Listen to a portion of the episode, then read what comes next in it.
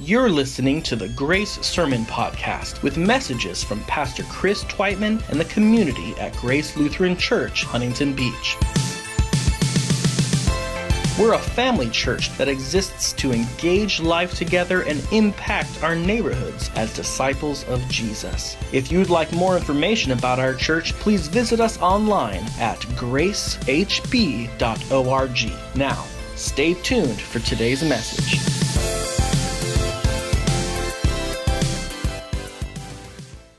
Today we begin the fifth chapter of the letter of James. This is the last chapter of the book.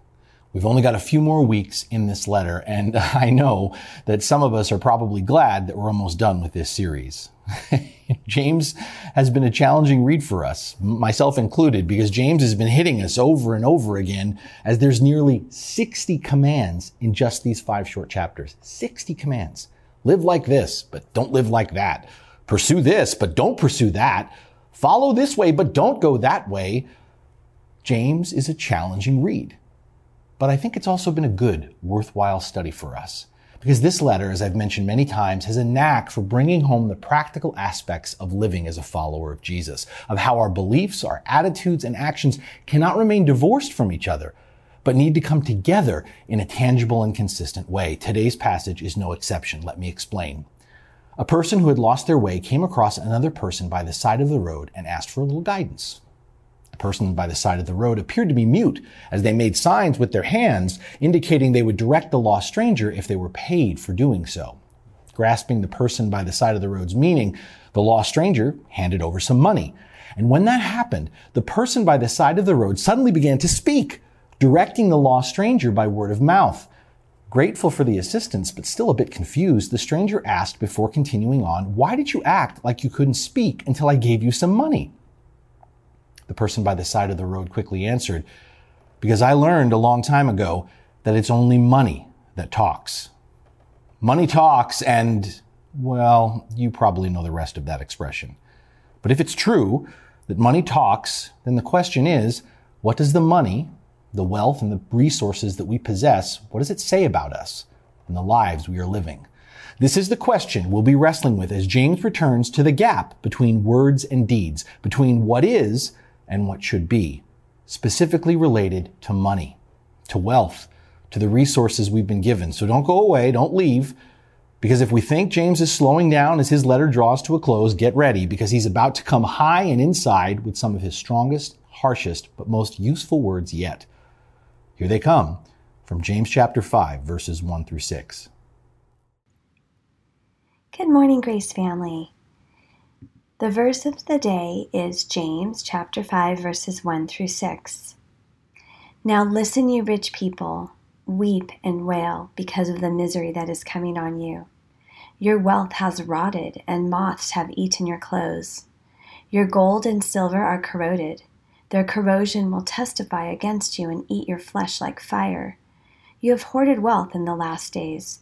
Look, the wages you failed to pay the workers who mowed your fields are crying out against you.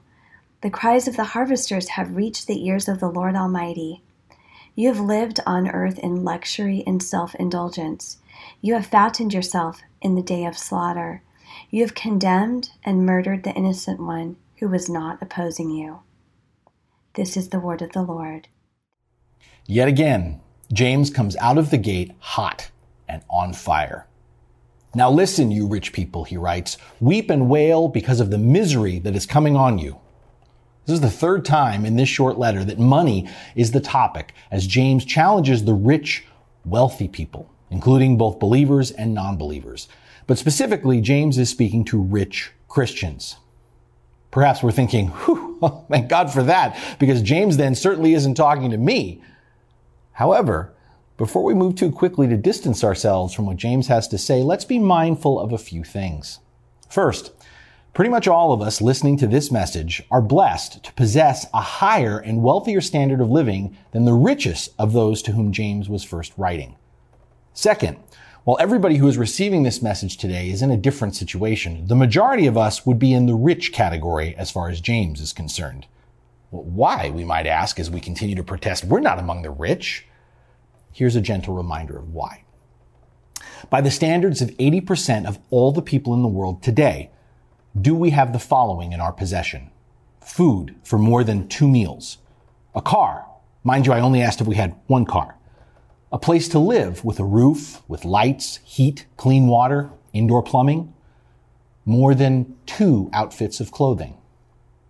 Well, if we answered yes to these questions, then we have way more than the majority of the world's population, and that makes all of us rich, wealthy. Understanding that we are in fact whom James is talking to, we might find ourselves much more uncomfortable as James tells us to weep and wail because of the misery that's coming upon us. What misery is coming our way and, and why? James will be more specific in the verses that follow. But for now, before we press on, we need to be clear about what James is and is not saying so that we can fully understand his message to us, what it actually is. So first, James is not making an indiscriminate attack on the rich. If we review our Bibles, there are several servants of the Lord who were rich. Abraham, Job, King David, King Josiah, Joseph of Arimathea, Philemon, Lydia, to name a few. James is not condemning having money or wealth either. The Bible is often misquoted as saying money is the root of all evil. However, the correct quote from 1 Timothy chapter 6 is the love of money is the root of all kinds of evil.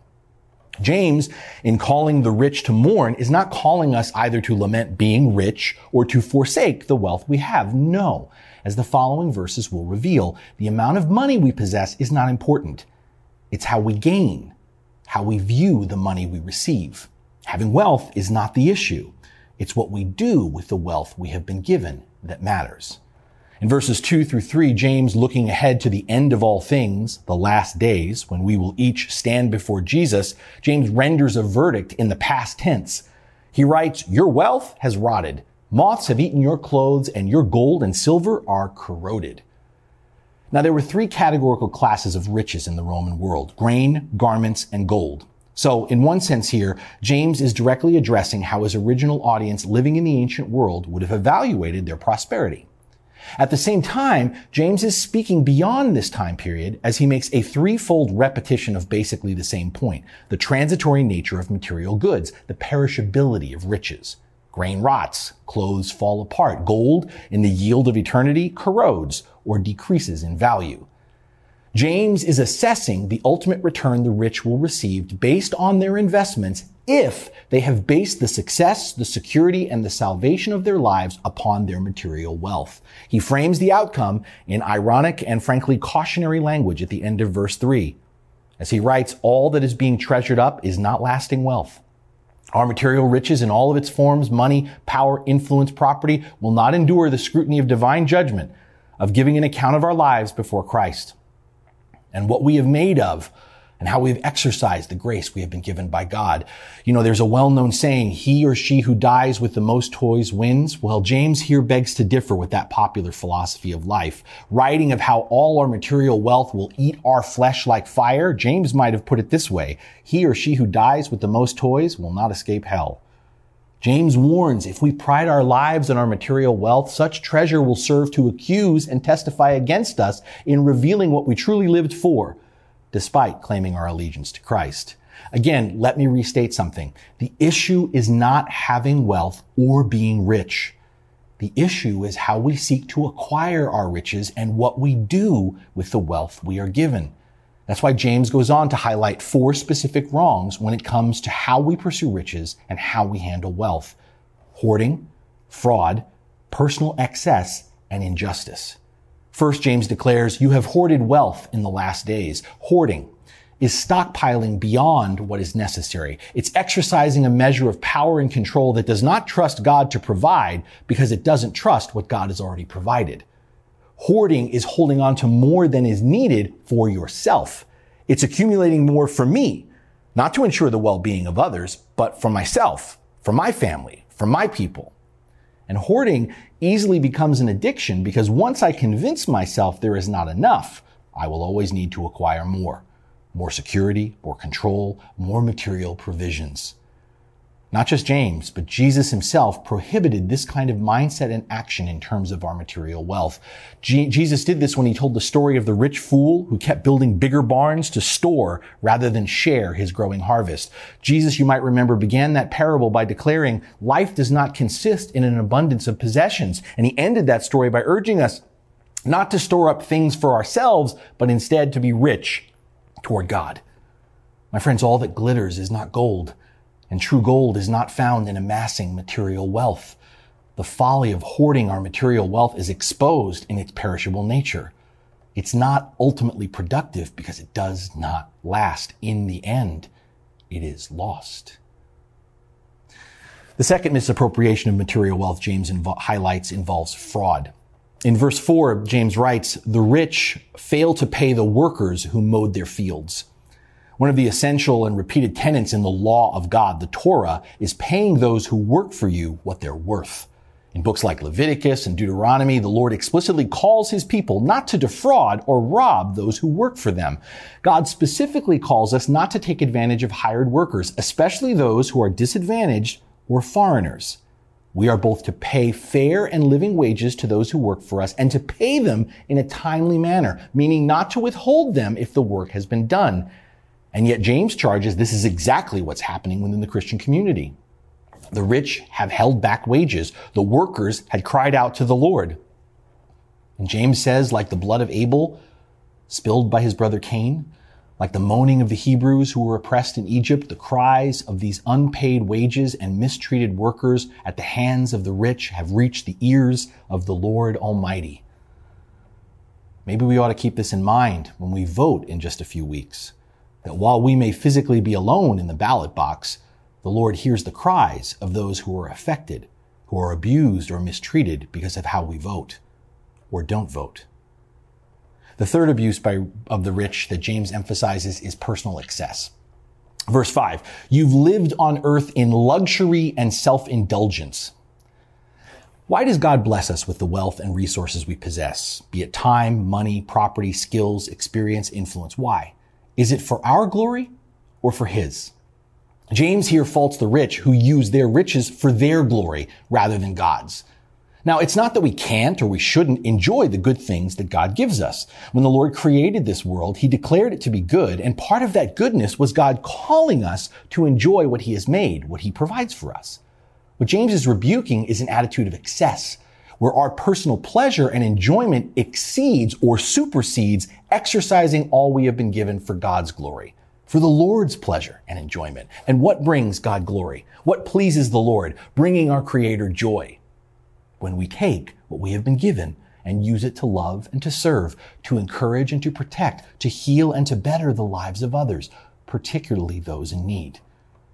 Interestingly, the connotation of the word used here by James, translated as luxury in our Bibles, isn't about the rich going hog wild in wanton vice. The heart of this word, as James uses it, is about the rich taking from rather than giving to those in need for the increased benefit and excessive pleasure of the rich. In other words, James is equating personal excess and extravagant self-indulgence with denying or robbing those in need of what God has ordained to be rightfully theirs. Jesus once said the rich who live like this were to be pitied because on earth they had already received their comfort and their reward. And James, echoing his older stepbrother, expresses things a little less delicately as he asserts those who pamper themselves with the most lavish lifestyle they can afford are in fact fattening themselves for the slaughter. We are meant to enjoy life and the things of this life. We are. But when we live to personal excess, as we become content to just grow old, fat, and happy, instead of growing lean with discipline and becoming healthier and seeking to meet the needs of others, my friends, we are disinheriting ourselves from the kingdom of God. And if that sounds harsh, let us remember what Jesus taught us. We cannot serve two masters. Either we will hate the one and love the other, or we will be devoted to the one and despise the other. We cannot serve both God and wealth. Self-indulgence in the accumulation of wealth is progressively addictive. It always inevitably leads to our destruction. The fourth and final abuse James puts forth on the part of the rich in verse 6 is injustice. He writes, You have condemned and murdered the innocent one who was not opposing you. What James is talking about here is judicial murder. In other words, the rich are using the legal system to take the means of others, their way to make a living. What's being implied here is wealthy landowners are abusing their power through the court systems of the day. The wealthy were either dragging poorer, smaller, indebted farmers into court on charges, legitimate or not, or re- were rebuking those who were trying to fight for the wages they weren't paid. Being sued with little or no resources to defend themselves, the poor would be stripped of their land and thus their way to make a living. In the Jewish world, to deprive a person of their means of support was the same thing as murdering them. And given that in the ancient world, a poor person who was sued lost what little they had left, their murder by the rich could be literal, as they would often be left to die of starvation. So James here gives us four specific examples of abuses by the rich. And once again, scripture becomes a mirror held up to us by which we must take a long, hard look at our lives, both in terms of how we obtain our riches and how we leverage the wealth we have. No doubt, we may still find it hard to perceive how any of us, we who are Christians, could ever live a life like the one characterized by James here. I mean, a life of corruption, of theft, of excess, even orchestrated murder. But before we say, that's not me, I'm off the hook, let's not start where James ends, but where the trouble begins.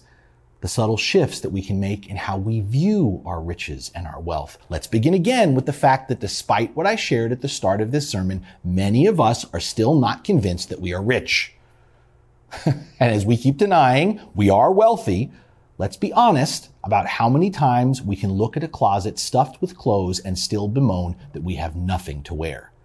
Let's keep it real and confess how often we go to our cupboards, our pantries, and our refrigerators filled with food and yet complain we have nothing to eat. Let's tell the truth about how we have the luxury of filling attics or garages or even paying for storage units in order to keep a multitude of things we don't use, so much stuff that we don't even remember all we've got. Guys, let's stop avoiding the obvious. That we, you and I, are richly blessed with wealth and resources. Despite our excuses, most of us can do way more than we think we can. Despite our protestations, we rarely, if at all, ever lack for anything, let alone go hungry or without. We are clothed and warm and secure. So let us have ears to hear what God is saying to us through this passage in James.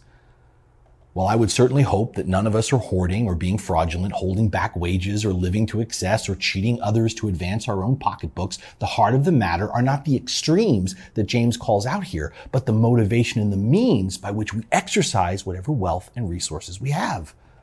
Let us understand God knows how we gain our wealth. Let us understand God knows how we use our wealth. Let us understand God will hold us accountable for our wealth, how we gained what we have, and how we leveraged what we were given for His glory. To whom much is given, much is required. That's not from Spider-Man. This is a principle Jesus teaches us in the parable of the talents in Luke chapter 12. Beloved, if money talks, what is the money, the wealth you've been blessed with saying? What does it say about you? Let us search our hearts as rich people for our attitudes concerning wealth. Are we saving or hoarding? Are we generous or stingy? Let's ask the Holy Spirit this question. Are we trusting in our wealth? And let's listen closely for the answer. Are my business practices reflecting my faith in Christ? Let us consider those we hire and have financial influence over. Again, let us ask the Holy Spirit, are we treating those whom we hire, who work for us, fairly and honorably?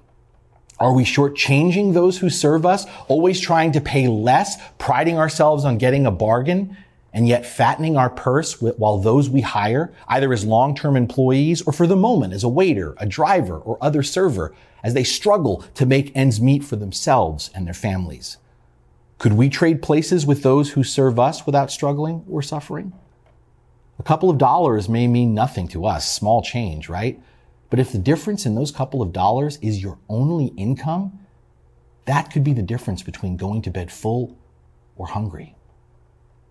Are my spending habits and standard of living a witness to my personal excess or to honest personal necessity? Are we addicted to consumption? Before all our luxuries and self-indulgences, do we need to admit we have a problem? That we have convinced ourselves that we can buy our way into joy, happiness, or freedom? Will I stand before Jesus on the last day feeling comfortable with how I've stewarded the wealth and resources God has given me?